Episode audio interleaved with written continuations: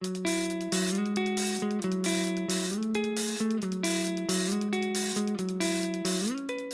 bien bonjour et bienvenue dans une nouvelle édition d'Écho de Bruxelles sur E-Radio. Aujourd'hui nous sommes en ligne avec euh, Jean-Pierre Strobans, un des correspondants du journal Le Monde ici à, à Bruxelles. Bonjour et merci d'avoir accepté euh, notre invitation. Bonjour à tous. Alors, euh, nous allons aujourd'hui évoquer euh, certains sujets qui agitent les institutions européennes, hein, notamment le grand mercato qui s'annonce au sommet des institutions, avec la perspective, hein, bien sûr, des prochaines élections européennes qui verront notamment, euh, qui coïncideront notamment avec la fin des mandats d'Ursula von der Leyen et de Charles Michel, respectivement président de la Commission européenne et, président du, Conseil européen. Alors, je vais évidemment revenir sur ces sujets avec vous, Monsieur Strobans, mais avant cela, je voudrais euh, revenir sur une actualité, peut-être une bonne nouvelle, la seule depuis euh, longtemps ici à, Bruxelles. En tout cas, j'imagine que c'est comme ça qu'elle a été perçue. C'est la victoire euh, des partis pro-européens à, Varsovie. Hein.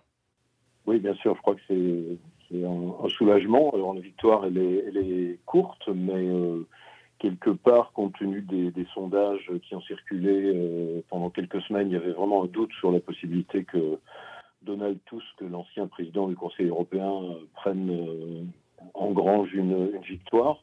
Et là, je pense effectivement que compte tenu du, poids de la Pologne, compte tenu de, son rôle euh, dans, la guerre qui se déroule en Ukraine, compte tenu aussi de toutes les polémiques qui ont pu naître à cause, je dirais, de l'attitude de ce régime, sa volonté de mettre au pas la justice, sa réglementation absolument absurde de l'avortement, sa critique euh, peut-être un peu moins radicale que celle de Victor Orban des institutions européennes, mais quand même, euh, je pense qu'effectivement, il, y a, un soulagement, et comme vous le disiez, dans une cascade de mauvaises nouvelles qu'a affronté l'Europe depuis, depuis le début du mandat des, dirigeants dont vous avez parlé, euh, Ursula von der Leyen, Charles Michel, euh, Joseph Borrell, etc. Je pense qu'il y, a effectivement une vraie, une vraie bouffée d'oxygène euh, et un problème en moins quand même à gérer. Et puis ça va changer du, tout au tout à Varsovie parce que d'une équipe eurosceptique, on va revenir avec un Premier ministre. Bon, il n'est pas encore tout à fait officiellement nommé Premier ministre, mais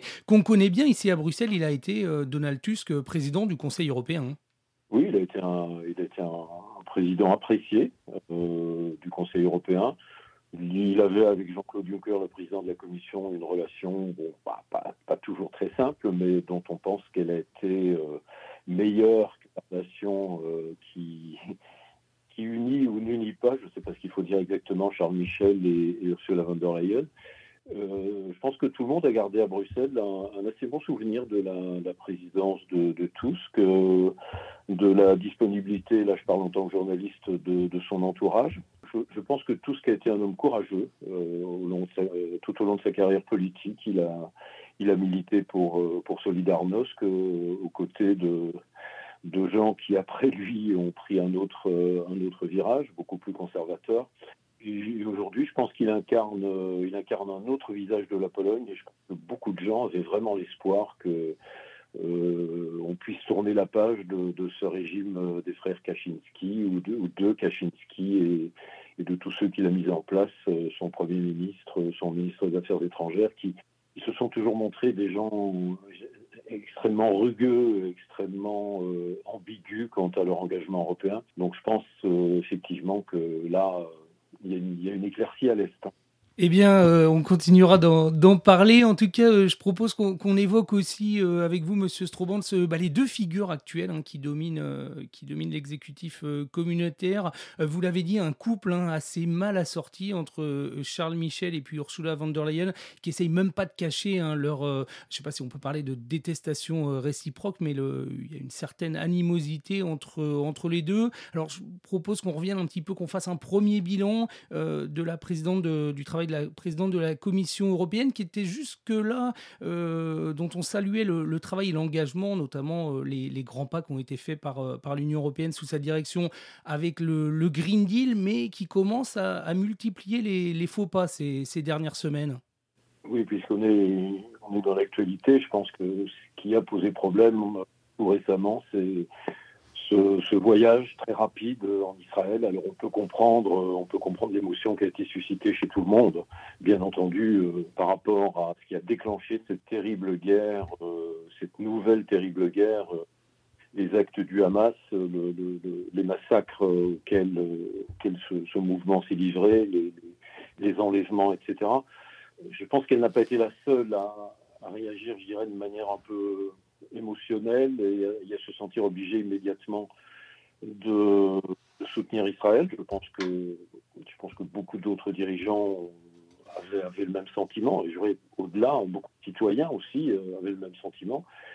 Ce qui, ce qui se passe simplement ensuite avec euh, tout ce que nous voyons euh, sous, nos yeux se dérouler à Gaza, avec cette répression impitoyable et qui promet probablement de l'être encore plus dans les, dans les jours qui viennent. Au moment où nous parlons, l'offensive israélienne n'a pas encore été, euh, je veux dire, l'incursion d'Israël à Gaza n'a pas encore été euh, décidée, elle a été reportée à, deux reprises déjà. Donc ce voyage d'Ursula von der Leyen, qui n'a pas été assorti, je dirais, d'un commentaire quant à la politique israélienne dans les territoires occupés, pense que ça a pu mettre pas mal de monde euh, mal à l'aise. Et ça a un petit peu gâché finalement euh, le bilan, vous l'avez dit, globalement positif euh, d'Ursula von der Leyen. Vous avez cité euh, le Green Deal, on peut citer aussi, quand même par la Commission, la gestion de la crise du Covid et celle des vaccins, même si là aussi ça a pu susciter des questions, des polémiques, des incertitudes quant au contrat qui avait été exactement négocié avec les grandes firmes pharmaceutiques. Mais l'un dans l'autre, je pense que euh, la manière dont Ursula von der Leyen a géré la, commission depuis lors, on sait que c'est un rôle très difficile. Euh, elle, était, elle était appréciée. Et pour faire le lien avec euh, ce qui se déroule de l'autre, de l'autre côté du rond-point Schuman au Conseil européen, je pense aussi qu'elle a, elle a été, elle a habilement joué, je dirais, de l'épisode du fameux Sofagate cette scène un peu surréaliste où euh, le président du Conseil européen se retrouve en face du président Erdogan dans un fauteuil et Ursula von der Leyen enroulée sur un, siège, un siège un peu annexe, comme si, euh, comme si elle était une secrétaire euh, appelée à faire de la dactylographie de, l'entretien avec les deux grands hommes. Je pense que par la suite, elle a, très bien joué de cela, elle a, bien exploité cela, et je dirais au détriment évidemment de, l'image de Charles Michel, qui est de l'autre côté, euh, lui aussi dans un rôle extrêmement difficile. On sait que cette présidence du Conseil européen, euh, dont la mission essentielle est de, coordonner, euh, si possible du moins, l'action des 27, on sait que c'est un rôle là aussi extrêmement délicat, mais je pense que l'image qui ressortira de cette euh, double présidence sera plus favorable effectivement à Ursula von der Leyen qu'à Charles Michel. Et puis d'ailleurs, en parlant de, Charles Michel, vous aviez épinglé, euh, c'était euh, il y a quelques mois, c'est son habitude de voyage particulièrement dispendieux. On lui a pas trop tenu rigueur de, cet aspect-là de, de, de, son, de son mandat. Hein. Je, pense que je ne suis pas certain qu'on lui en tienne par rigueur, et d'ailleurs, euh, vous l'avez peut-être vu, mais avec ma collègue Virginie Malingre, euh, nous avons republié le 2 octobre euh, un papier sur l'éventuel, enfin, les premières questions qui peuvent se poser sur l'avenir des uns et des autres dirigeants européens. Et ce qui nous est revenu à l'occasion de cette, cette petite enquête, c'est que quand même le, les voyages dont vous avez parlé, les voyages en avion privé, les, les, voyages multiples et apparemment pas toujours indispensables du président du Conseil européen. Euh, je pense que c'est resté quand même dans la tête de beaucoup de gens et beaucoup de gens nous disent, euh, quand, cette information est sortie, dans le monde en l'occurrence, elle a, elle a pour beaucoup de dirigeants euh, un peu scellé l'avenir de Charles Michel, je dirais, qui est un homme jeune. Contrairement à ses prédécesseurs, Herman Van Rompuy, Donald Tusk, euh, je crois que Charles Michel a aujourd'hui 47 euh, ans, si je m'en souviens bien. Donc c'est très jeune, il a une carrière politique devant lui. Euh, et donc, logiquement, on était un petit peu, un persuadé qu'il allait chercher une reconversion dans une haute fonction internationale ou une haute fonction européenne. Il semble quand même que cette affaire des voyages coûteux et très peu écologiques parfois lui colle un petit peu au basque, dirais-je. Et donc, son avenir n'est pas certain. Et je peux vous dire également, en, guise de clin d'œil, euh, que si certains ne lui en tiennent pas rigueur, lui, il en tient en rigueur au monde d'avoir publié ces informations qui ont été parfaitement attayées, non contestées, qui n'ont pas fait l'objet d'un droit de réponse et qui, étaient d'ailleurs basées sur des documents tout à fait officiels, accessibles, au titre de la transparence des institutions. Donc voilà, nous, on a fait notre boulot. Je crois que Charles Michel figure pas désormais parmi les meilleurs amis de, de, mon journal. Mais voilà, je crois qu'on a fait, on a fait notre travail comme d'autres l'ont fait dans, en d'autres occasions. Et je crois que c'est important que, le citoyen euh, euh, dispose de, ce type d'éléments. Je pense que Charles Michel a peut-être transposé au niveau européen des, habitudes qui, qui sont peut-être assez fréquentes dans le monde politique belge. Et là, c'est une erreur, c'est une erreur d'appréciation. C'était un article important et assez, euh, assez édifiant hein, que j'invite les, auditeurs à, lire, à retrouver. Aussi sur le front euh, diplomatique, hein, le travail de Charles Michel, bon, au moins il aura essayé, mais n'aura pas été couronné de, succès. Je pense qu'il s'était quand même beaucoup engagé sur euh, une médiation entre l'Arménie et, l'Azerbaïdjan qui a, tourné court avec évidemment l'offensive azerbaïdjanaise fulgurante le, 19 septembre qui a signé la, la fin du, du Karabakh sous sous, euh, contrôle arménien. Oui, tout à fait. Je crois, que Charles Michel, euh, l'une peut-être des, erreurs qu'il a commises, ou alors est-ce qu'elle était volontaire ou involontaire, je n'en sais rien. Euh, sur, les épisodes précédents, Van Rompuy, tous, que là aussi c'était compliqué. C'est toujours compliqué la relation entre entre deux fortes personnalités qui sont investies de rôles importants. mais on avait le sentiment que, que le trio les trios antérieurs, président du Conseil, président de la Commission, haut représentant, euh, c'était pas toujours idyllique et on se marchait parfois un petit peu sur les pieds. Il y avait des querelles d'ego, il y avait parfois des rivalités politiques aussi. Euh, ils sont pas de la même couleur politique, Charles Michel et Ursula von der Leyen, comme euh, leur prédécesseur ne l'était pas. Mais on avait l'impression, pour ce qui est des relations internationales, que je dirais les rôles étaient bien partagés et que entre Federica Mogherini, euh, Jean-Claude Juncker, et euh, Donald Tusk, ça semblait plus ou moins huilé, chacun était dans son rôle. Ici, on a l'impression que Charles Michel a voulu, euh, au-delà du, rôle de coordinateur, parce que le président du Conseil européen, c'est un facilitateur, c'est un coordinateur, c'est un animateur euh, pour ces, positions très difficiles à définir en général entre les 27. Là, on a un peu l'impression que Charles Michel a voulu être à la fois, à certains moments, euh, le président de la Commission, le haut représentant euh, pour la diplomatie et le président du Conseil européen, ce qui a beaucoup brouillé les choses. Le voyage en Turquie, il, a, il a brouillé les choses pour d'autres raisons, pour ce qui est de la relation dont on vient de parler. mais sur d'autres épisodes, les nombreux voyages de Charles Michel en Asie, sa volonté, vous l'avez dit, de jouer les médiateurs dans certains conflits, on s'est un petit peu demandé, et euh, on s'est même beaucoup demandé, mais est-ce que c'était pas le rôle de Borrell de, s'occuper de ça plutôt que le rôle de Michel? Je pense, pour euh, avoir fréquenté pendant assez longtemps, un peu moins aujourd'hui, le, service euh, d'action extérieure, qu'on a, qu'on a, disons, pas mal de grincements de dents ou même pas mal de rancœur à l'égard de, de l'attitude qui a été celle du président du Conseil. Ce sera là aussi mis un peu au discrédit du président du Conseil européen, cette cette volonté, je dirais, d'apparaître sur tous les terrains et de pas toujours sembler très, très convivial avec ces deux, ces deux homologues. Donc euh, voilà. Mais je, je, pense que ça, ça, tient aussi parce que la politique, euh, la politique, c'est des hommes et des femmes, c'est des caractères, c'est des tempéraments. Euh, moi qui, qui l'ai beaucoup fréquenté lorsqu'il exerçait des, des, responsabilités en Belgique, il a été ministre très jeune, il a été député très très jeune, il a été président de parti, il a été Premier ministre. Euh, Charles Michel a un caractère très fort et un caractère, euh, certains disent qu'il est même assez difficile. Et donc, euh, voilà, ça n'a pas, ça ne restera pas comme une, comme une très belle idylle entre, entre les trois et certainement pas entre von der Leyen et lui-même. Il y a déjà des, candidats pour le, pour le remplacer? Je pense qu'il est un peu tôt pour ce qui est de la présidence du Conseil. Bon, tout le monde sait qu'elle. on, on, a cité oui, on, cite des noms. Alors, on, a parfois cité des noms de personnages qui ont totalement disparu de la vie publique. D'ailleurs, euh, si vous vous souvenez des épisodes précédents, euh, on avait dit euh, oh, est-ce que Marc Rutte, le libéral néerlandais, ne serait pas un bon président du Conseil européen? Euh, c'était une éventualité. Aujourd'hui, Marc Rutte, est en train d'être un point final à sa carrière politique, comme vous le savez. On a cité euh, l'ancienne première ministre danoise, on a cité l'ex-première ministre finlandaise. Toutes ces personnes ont été balayées euh, par les, remous de la vie publique dans leur propre pays. aujourd'hui, aujourd'hui, pour la présidence du Conseil, on ne sait pas trop. De toute façon, il est évident que euh, tout ça dépendra bien entendu du résultat des prochaines élections. Euh, c'est après les élections européennes euh, de 2024 que tout cela va, se mettre en place. c'est peut-être un tout petit peu plus clair du côté de la, de la Commission européenne, parce que pense qu'Ursula von der Leyen et son entourage ne cachent pas qu'elle se verrait bien faire un deuxième mandat.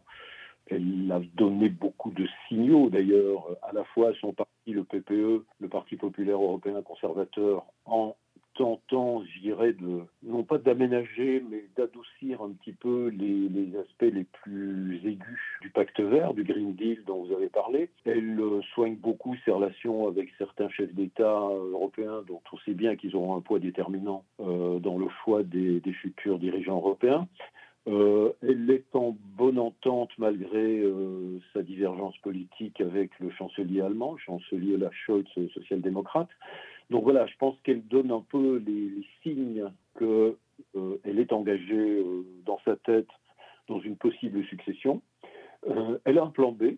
le plan B, c'est le secrétariat général de l'OTAN. Vous savez qu'on a, on a prolongé le mandat du secrétaire général Stoltenberg euh, à deux reprises déjà pour, euh, je dirais, ne pas, euh, ne pas faire qu'en pleine guerre d'Ukraine, l'OTAN se lance dans une, dans une course à l'échalote et dans une éventuelle rivalité entre pays membres pour savoir qui, qui sera le secrétaire général. mais bon, Stoltenberg, Stoltenberg n'a pas envie de, de, prolonger quand même encore une, encore une fois, donc il faudra bien trouver un secrétaire général de l'OTAN et c'est un poste qui est traditionnellement dévolu à un Européen ou une Européenne. Si c'était une européenne, ce serait d'ailleurs euh, une, grande première, une, secrétaire générale. Et euh, il semble que Joe Biden, le président américain, soit très favorable à une candidature de Mme von der Leyen. Donc, je dirais qu'elle a, euh, a, un plan B. Je crois qu'elle préférerait visiblement la Commission européenne à l'OTAN. Elle est ancienne ministre de la Défense. Elle a une bonne relation avec les États-Unis. elle est allemande, ce qui pour un secrétaire général de l'OTAN, peut être un atout également. Donc voilà. Madame von der Leyen, il faut, je pense, ne pas trop s'inquiéter pour son avenir. Du côté de Charles Michel, c'est un peu plus flou et les dernières indications de la presse belge seraient que, euh, faute peut-être de trouver un, grand mandat international, il pourrait, euh, simplement se, porter candidat, puisque son pays va lui aussi voter euh, pour des législatives cette fois-là, au mois de juin de l'année prochaine. Euh, j'ai quand même le sentiment que ce serait pour Charles Michel un petit peu un choix par défaut, mais bon, c'est quelqu'un d'ambitieux et, peut-être qu'il a, ou certainement d'ailleurs, qu'il a encore un avenir dans son pays. Et alors une dernière question, Monsieur Strobans, traditionnellement dans la période qui précède des, élections, évidemment l'actualité, euh, l'activité se, ralentit. Est-ce que vous voyez un éventuel euh, ralentissement côté notamment euh, commission ou alors les projets continuent de tourner non, je, crois qu'en tout cas à l'heure actuelle, on est quand même encore à, plusieurs mois de ces élections. Euh, euh, ça n'empêche pas le positionnement des uns des autres, et pas seulement des, et, pas seulement des présidents, des commissaires, euh, de tout leur entourage. on sent bien qu'il y a il y a certains endroits des questions, une nervosité. Est-ce que est-ce qu'il va y avoir un bouleversement politique dans mon pays qui va faire en sorte que je vais perdre mon mandat? Est-ce que s'il y a un bouleversement politique, est-ce que mon pays est prêt à me prolonger, etc. Bon, ça, ça, va faire un petit peu le suspense des mois à venir. Pour ce qui est du travail de la commission, je pense que quand même les échéances sont tellement, euh, tellement importantes là, euh, faire, euh, faire vraiment atterrir et accepter surtout ce Green Deal dans les différents pays, faire en sorte que les élections européennes évitent, mais je crains qu'elles ne l'éviteront pas, le scénario que nous avons connu il y a cinq ans, à savoir est-ce que la montée des partis euh, europhobes, populistes, euh, euh, anti-européens ne va pas compliquer davantage encore la, de cette Europe? Est-ce que des coalitions, de nouvelles coalitions au Parlement européen ne vont pas remettre en cause ce, pacte à trois ou à quatre qui aujourd'hui permet une gestion plus ou moins sereine des choses? Il y a les guerres en Ukraine, il y a malheureusement également une deuxième guerre de frontières qui est celle qui, qui, se déroule, nous en parlions, en Israël. il y a quand même une crainte aussi d'un je dire, l'inflation n'est pas domptée. Il y a une crainte, euh, il y a une crainte que, que, que, le conflit israélien et d'autres causes favorisent, euh, je dirais, une, non pas une récession économique, mais un recul quand même de, la croissance qui aurait, qui les conséquences qu'on peut imaginer. Il y a une flambée des taux d'intérêt qui pose problème. Voilà, je pense que la Commission est confrontée à tellement d'enjeux aujourd'hui qu'elle ne peut pas ralentir. Alors de là euh, à ce qu'elle euh, propose encore énormément de, directives ou de projets de directives euh, fondamentaux sur des domaines cruciaux, je ne le crois pas, mais de toute façon, les, échéances étaient déjà tellement lourdes depuis quelques mois. C'est vrai qu'on n'a pas vu d'énormes projets sortir des cartons récemment. Et, on va sans doute euh, continuer sur ce rythme-là, mais ça ne veut pas dire que la Commission peut se permettre aujourd'hui de, calmer définitivement le jeu.